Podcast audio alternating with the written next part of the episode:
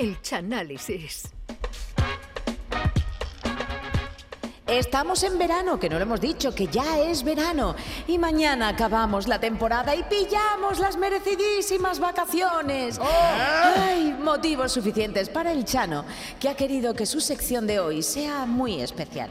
El señor Piera Pico ha recopilado lo mejor de lo mejor de estos 10 meses, 10 meses ya, en los que se ha convertido en el Carlos Bollero de la Caleta y nos ha hecho ver esas películas de toda la vida con otros ojos y otra perspectiva, siempre para Rota. Señoras y señores, ladies and gentlemen, enos aquí con el resumen de la temporada 22-23 de El Chanálisis.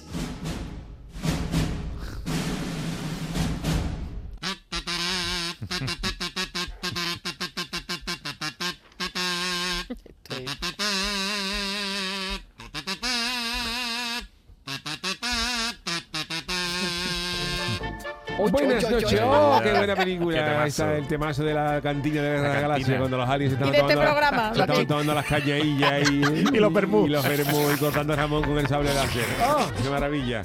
Bueno, pues efectivamente, hoy vamos a hacer un análisis, un análisis con lo mejor de la temporada del, del Chanálisis, eh, breves eh, highlights De besos, de cada- best. pesos. Y vamos a empezar, si os parece, con la película King Kong. La Ah. película King Kong, ya que hablamos de Naomi Watts y Adrien Brody, que ya dijimos que, que tenía una nariz que olía a la primavera en, Ya está oliendo la del año que viene. en otoño. en Está oliendo la otoño. del año que viene ya. ya. dijimos que, que Adrien Brody, la película que hizo de Manolete, mató a un toro con la nariz. Le clavó en vez del estoque, le, clavó, le, dio, le- le dio con la nariz. El toro sin puntilla. Bueno, pues eh, vamos a recordar la mítica escena de King Kong, el, el final de esa película que era cuando el mono grande se subía a la torre del Empire State. Así sonaba en el Chanálisis. Y el mono lo que quiere en realidad la criatura es encontrar a su amor. La criatura. Lo que quiere es encontrar a su amor, a la amor, rubia, está enamorado país de Jerez, país a Jerez, país a Jerez. Y entonces él buscando Nueva York por todos lados y se encuentra a la rubia Ah, sí. comprando una cinta de cassette de la comparsa Los Simios. Hostia, qué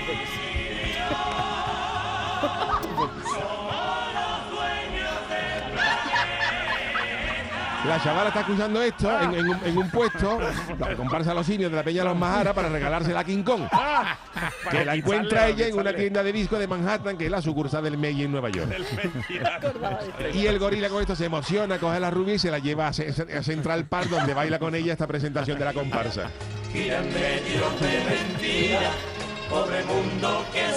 Y en esa escena con Central Park nevado, que ella bailando la presentación de los simios con la rubia, pero claro, llega el ejército y empieza a dispararle al mono.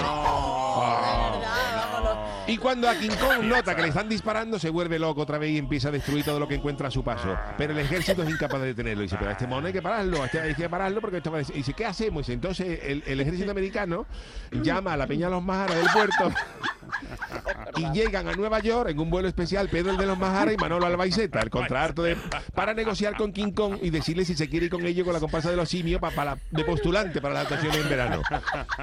Que en un principio el gorila acepta, pero se enfada cuando se entera de que va a cobrar la mitad que un componente de la comparsa. Y ya engañado. yo el show y a cobrar la mitad. Hombre. Entonces el gorila se siente, el gorila King Kong se siente engañado por la peña de los Majaras y vuelve a huir por las calles de Nueva York con la rubia en la mano. Con el enfado encima. Efectivamente, mira, mira qué música más trágica. Y en ese momento es cuando King Kong decide subirse al Empire State, el, el- el- el edificio más alto de Nueva York en esa época. icónico. Y el mono se sube al edificio porque en la parte de abajo hay una tienda de televisores que estaban dando la final del falla, con, con Manolo Casá y Modesto ya con los smoking conectando, pero la señal llega malamente a Nueva York y le dice al mono, y sé que qué mala suerte que va a empezar la final del falla y se coge con aguilla. Ah, con la cuilla. Y dice el mono, Hay que "Pues grabarla yo me subo al Empire State para arreglar la antena.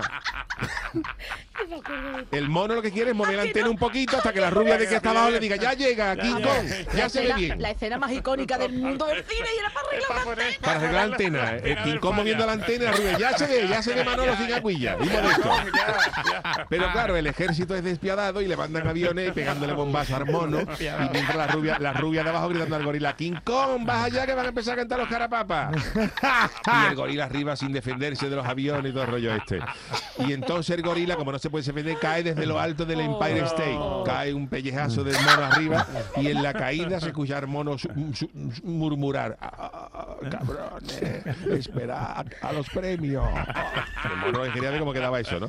Y ya en la última escena el- el- el- todo el mundo se acerca a ver el cadáver del gorila. Ay, Y entonces un periodista dice, los aviones acabaron con él. No. Y llega la rubia y dice, no, lo que ha acabado con King Kong ha sido la pena de no haber podido ver. Cómo Jesús Bienvenido gana el primer premio con la comparsa de los monos. Qué mítica escena, qué, qué- qué maravilla esa escena de King Kong arreglando Ay, la arte. para pa, sin agüilla la final de, de Hemos descubierto la verdad de por qué surgió. descubriendo la verdad de las películas y eh, también hemos tocado aquí el tema del terror, esta era de Bueno. acción, pero Uy, nos uy, vamos uy. ahora a un mítico remake también, porque King Kong era un remake de películas anteriores ¿Eh? y vamos también a analizar la del Hombre Lobo, la de Uy, verdad, la mucho de pelo aquí ya, del ¿eh? Toro, Y Anthony me gusta Hopkins. más la hermana Carne, Carne del Toro. Oh, de verdad. Anthony Hopkins y Emily Bloom, película que, que, bueno, que mm, hablaba Buena de la o tra- buena no era. Bueno, bueno, la- las transformaciones era- era- eran gordas. Y vamos a recordar el, el- el inicio de la película de este, de este remake del Hombre Lobo. Bueno, la película comienza en el año 1881, cuando Ben Talbot, que tiene coche de nombre antiguo, de, de coche antiguo, este del que llevaba la policía cuando iba de marrón. Talbot. Ben Talbot, Ben Talbot es asesinado en los bosques de Blackmore. Che marrón. Ay, ¿qué- Black- ¿Cómo? Perdón, Blackmore. Qué. La novia de este gacho, Gwen, habla de- con el hermano del desaparecido, con, el, con Lauren, se llama el, Talbot. el hermano eh, Ben- Lawrence Talbot, y le dice que su hermano Ben no aparece, que no aparece, Uy, que habían quedado pobre. con él para ir a comprar la entrada para la semifinal del Falla y que, y que Ben es extraño con lo que le gusta a él, no es eso. Entonces Lawrence va a una finca de Blackmore y se encuentra allí el cuerpo de Ben, Oh, completamente pobre. mutilado. Ay, ay, ay, ay, A pedazo, a pedazo. Cachito. Ahí el, Cachito, el director, de hecho, Joey Johnston, quiso meter en esta escena la banda sonora, la canción Cachito Mío de Nat King Cole. Cuando se descubre el cuerpo de Cachito, Cachito. La, la- la- la productora dijo, mira, no, no, No vamos a meter esto tranquilo, no lo metamos. Relajado, Joe. Y entonces en el bar, la gente en el bar del pueblo, ¿sabes? Ahí la gente ahí, ahí con- hablando, hablando, de lo que ha pasado. Tío, tan enterado. Con el sol y sombra, tan enterado, ¿eh? Con el sol y sombra, con los leñazos, con la gente en el bar discutiendo qué es lo que ha podido a, a matar a, a Ben para dejarlo así. Uno dice, la gente ya se ve varios paros parroquianos ya tomándose el tinto. Unos dicen que ha podido ser el ataque de un caniche con mucha autoestima. Caniche venía arriba. Caniche. Cuando no estaba con el dueño, que es cuando atacan. Los caniches cuando van amarrados no hay pero cuando van sueltos... Se vuelven locos. Y este es un caniche con, con gran autoestima, pero dice, no, no, no, otro que. Otros dicen, otra, otra teoría que hay, uno dice que a lo mejor Ben había sido años atrás jurado del falla y, algún comparsista enfadado por los premios del- Se año había podía hacer vengado, eso. ¿no? Se había vengado. Y otros dicen, ya hay, hay tinte racista, dice que son los gitanos que están acampados. Uy, qué Hombre, feo. eso Siempre le echan la culpa a estos- a los pobres. los pobres Pero hay uno en el bar que lleva varios tintos en lo harto que Ah, dice que este asesinato, ese- este dice, esto es muy parecido a lo que pasó años atrás, todo el mundo ¿Ah, sí? mirando para ahí. Dice, hace, eh, se hablaba de que un asesinato que fue, ah, mm, se hablaba que ese asesinato, ¿Eh? el cuerpo apareció igual de mutilado y pudo ser obra de un hombre lobo, que la policía fue hasta hablar con Enrique Villegas por si alguien de su comparsa, hombres lobo, pudo tener algo con la Sevilla, que la policía incluso interrogó a la Alemania, Antonio de Alemania interrogó, que era el director de esta, de esta comparsa, y pero descartaron la hipótesis. Porque el día, no, porque el día que muere, que muere Ben Talbot, la comparsa estaba cantando Ah, en la final. la- Entonces claro. no, no tenían, ellos no podían ser. La policía también con esto de los hombres lobos también interroga al grupo La Unión, que tenía una canción del hombre lobo. eh, interrogan a Rafa, que se lo lleva, pero lo dejan en libertad sin cargo porque la canción del hombre lobo era de París y esto Ay, sucede en Inglaterra. Y entonces el del bar de los tintos le habla a, a Lawrence de la leyenda también del hombre lomo. El hombre lomo, el hombre lobo, que era un, un hombre que fue mordido por el encargado de los 100 montaditos, que le echó una maldición porque no pagó una ronda y lo convirtió en, en hombre lomo, que en las noches de luna llena se transformaba en serranito. Dice, pero, pero esto no tiene nada que ver con lo que estamos hablando. Esto es otra película. Con el pimiento y Pero todo. la gente se lo quería comer a él, salía el pimiento por aquí, comerse- le salía por aquí arriba una- el hombre lomo. Pero esto está bonito, pero es otra película. Efectivamente, era otra película que no tenía nada que ver, no tenía nada que ver con esto. Esto El era el, hombre lomo. Bueno, vamos a repasar ahora otra de las películas que también dio Hindaman, era una película de terror, pero que de era de, de suspense, que fue una pena que no se rodara en Cádiz, Verá a pesar tú. de que yo hablé con Steven Spielberg, que fue Ah. la mítica Tiburón. ya. Uh. oh, Tiburón, eso, La eso da ¿no? miedo. La gente ni en la piscina, en la piscina municipal la cerraron en Cádiz. Que la piscina, de la psicosis que había, pero si la piscina Sí. municipal que estaba en la de la bolera, frente a Fíjate. Carrasco, No pues, tenía fondo, pero ¿no? si ahí no va el tiburón, y por si acaso, dijeron, dijeron Sí, los de sí. aquel entonces, el, go- el gobierno de Carlos Díaz. Vamos a cerrar la piscina, no, no vaya a pasar nada. Ah. Recordamos este inicio de la película Tiburón. Pues bueno, la película comienza, la película comienza con un grupo de jóvenes que están haciendo una barbacoa en la playa. Y sucede lo que pasa en todas las barbacoas al final, que uno saca la guitarra y se pone a cantar pasodoble de carnaval. El clásico. Y en un momento dado, pues el grupo ya empieza a cantar lo típico, el vaporcito del puerto, la cosa de... Y en un momento dado el grupo empieza a cantar un pasodoble de Joaquín Quiñones. Y entonces una muchacha abandona la barbacoa, porque ella es más de Martínez Ares y yo no tengo ganas de escuchar a Quiñones. Y me meto en el agua de noche. Y claro, pasa lo que tiene que pasar. Ay, ay.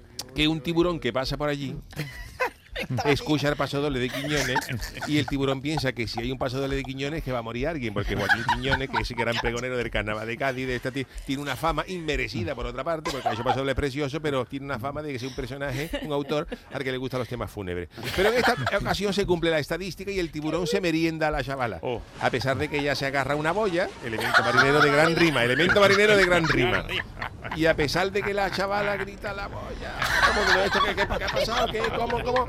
Claro, la chavala grita, pero ella tiene con, con las- con los, con la- con los bocados del tiburón, pues ella Ay, tiene menos, horror. menos fuerza que el contrato de una comparsa de Cuenca y los otros que están liados cantando pasadores, pues no se enteran de nada. Y a la chavala la echan en farta cuando el grupo va a pagar los pinchitos y los vistes de lomo de la barbacoa, que ya cuando se va se da cuenta, tú has pagado, Juan, ¿cuánto, cuánto era? 20 euros cada uno. ¿no? Dame un bisú. Y dice, aquí falta 20 dólares. Y uno dice, pues eso es de Cristi. Que la chavala dice que no ha pagado. Cristi, ¿dónde está? Pero pues, estaba para que arriesgue los, los, los 20 euros. Entonces el grupo denuncia su desaparición y a la mañana siguiente el policía Martin Brody Ay. encuentra en la playa los restos de la chica Ay, ay, qué asco. De Cristi. y junto a, a los restos de la chica está Quiñones y Fali Mosquera cogiendo apunte para un paso doble y la policía los echa de allí. Y entonces cuando examinan los restos, el forense dice que eso no es del ataque de una pijota. Dice, esto, es de una cosa gorda, esto es de, no. esto es de un tiburón. Y el jefe de la policía le sugiere al alcalde, Laurie Vaughan, que es el kichi de allí, de Amity Island, mira Kichi, vamos a cerrar la playa. Pero el alcalde dice que cómo, cómo vamos a empe- cómo vamos a cerrar la playa ahora si esto es temporada harta. Poca Que ahora está, le dice el, el- el jefe de policía, el, el, el alcalde dice, si ahora están empezando a llegar a Amity Island, los sevillanos que ya no caben en Chipiona están empezando a llegar a Amity. ¿Cómo vamos a cerrar la playa? Entonces el forense el primo que había dicho que a la chavala le había, comido un tiburón cambia su versión. Y ahora dice que la, que la chavala ha muerto por un accidente de barco. Ah, También el forense, oy, el forense es, de coger sobón, no es sobre, eh, como se llama sobrecogedor. Vamos, que, que si al forense le das 50 euros más, dice que a la chavala la mató el mismo toro que a Manolete. Bueno, pues eh, bueno. tremenda la escena de- del inicio de Tiburón. Seguimos con películas de Spielberg, porque Spielberg resucitó la fiebre por los dinosaurios, su famosa También. película Parque Jurásico, que pues eso pegó un pelotazo. ¿Verdad, verdad? Pero eh, uno de los im- animales más icónicos de esta película era el tiranosaurio. Sí, sí. Y entonces recordamos en esta en este análisis recordamos cuando se rompe todo el sistema del parque y el tiranosaurio a comer a la gente y acaba matando a un abogado que se había refugiado en un sitio poco discreto. Entonces a la isla llegan los nietos del, del primo Antonio Burgo a los que se le va a enseñar el parque jurásico y se montan todos en unos coches que van sobre unos raíles en la visita guiada. Pero ya la, la- la visita comienza mal porque se aproxima una tormenta gorda, Ah. como tarifa venir arriba. y además allí desde el minuto uno todo empieza a fallar. Allí no se ve dinosaurio Uy, ninguno. mal. Al tiranosaurio le ponen una cabra y no sale. No- no le echa le- ponen chicharrones por si, por si la, el Pero los pero chitos, y a lo mejor chicharrones se escucha. Pero no llega a salir el bicho. Allí no, Se lo piensa. allí no aparece ni el tato. Y entonces el informático Nedri, el, informático, el informático Nedri, este que trincó el maletín, que trabaja para la competencia, 750.000. observa, observa que el Vale. sistema del parque está fallando más que una comparsa que metió un couple nuevo la noche antes de cantar. Y Lo los sabe, lo niños se bajan del coche y se encuentran a un triceratops tirado. Oh. Un triceratops Oh. tirado, que el triceratops tiene más mala cara que Carlos Mariscal, el consejero de fiesta, cuando vio el pregón de Jesús Lindo Brique de 95. Pero ellos no saben que el informático Nedri ha desactivado el sistema de seguridad del parque para mangar los embriones y Anda. dárselo a otra compañía. Anda, qué malvado. Y como Nedri corta la luz, los coches de los niños se paran justo donde está el tiranosaurio. Uy, que qué fíjate- mala suerte. Fíjate tú la suerte. La, la- la con casualidad. con lo grande que es la isla, pues Y tú te paras justo donde sale el tiranosaurio. Y además Película empieza a llover. Esto es gente con mala suerte. Esto es gente, esto es lo que gente con ruina. Esto es de los que le, canta- de- le toca cantar último día de preselección. Esta gente de los que le van a los toros le dan un balonazo. Gente, desgraciada. Gente, gente con ruina que yo conozco algunos. No quiere dar usted nombre, ¿no? No quiero dar nombre. Vale, y vale. entonces allí en ese en esos coches eso cunde el pánico porque se escucha un en la tierra. ahí. Uy, y el Como vaso, el un vaso de agua. ahí, uno- uno- El vaso unos moviéndose. golpes en la tierra como si. Falete estuviera saltando a la comba. Saludo para Falete. La copa. Y entonces contemplan con horror de que el tiranosaurio Ay, no aparece, pero la cabra ha desaparecido. Animalito. Todo el mundo cagado. y entonces, entonces en ese momento aparece el tiranosaurio con más hambre que Gandhi después de una huelga. Y el abogado sale corriendo mientras los niños se refugian en el coche. El paleontólogo enciende una bengala y el tiranosaurio se cree que hay un cumpleaños y va, y va por la piñata de a los niños. Y la tarta. Pero a todo esto el abogado se ha refugiado en un bate portátil. Claro. Fíjate, Porque estaba guiñando vivo, pero tiene la mala suerte de que el olor de la leña, el, el- bicho de ahí. Aquí huele a. Aquí huele a gindama. Y entonces el tiranosaurio hace ahí, se come, se come al tío que estaba sentado en el bate. Se come sentado con los pantalones abajo.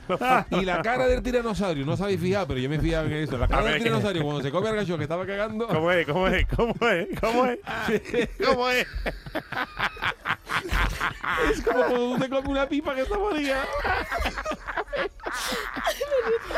El tiranosaurio. La típica de mamá que te toca. Bueno, Te ha tocado, ha tocado, animalito.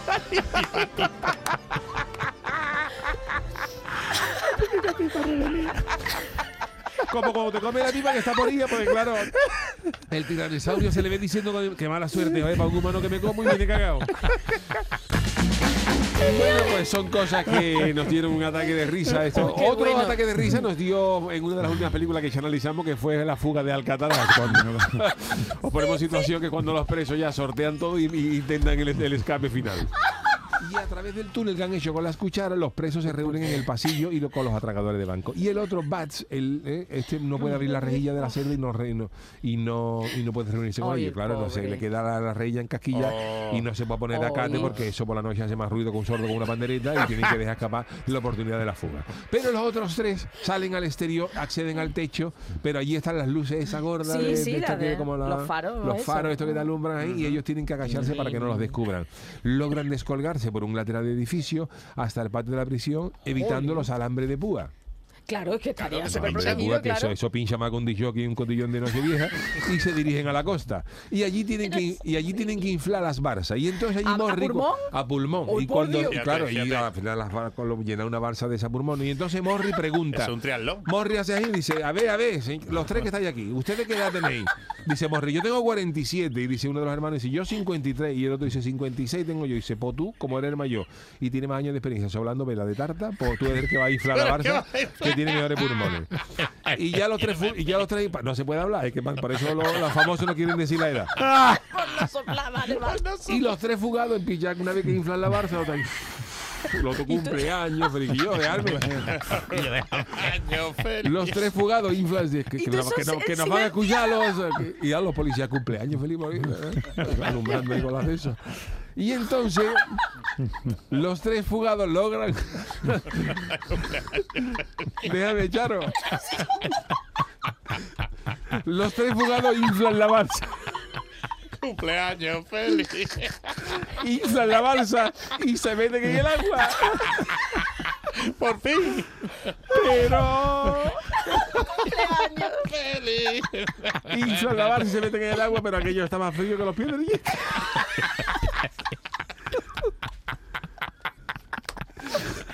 Esos guardias diciendo, ¿dónde viene?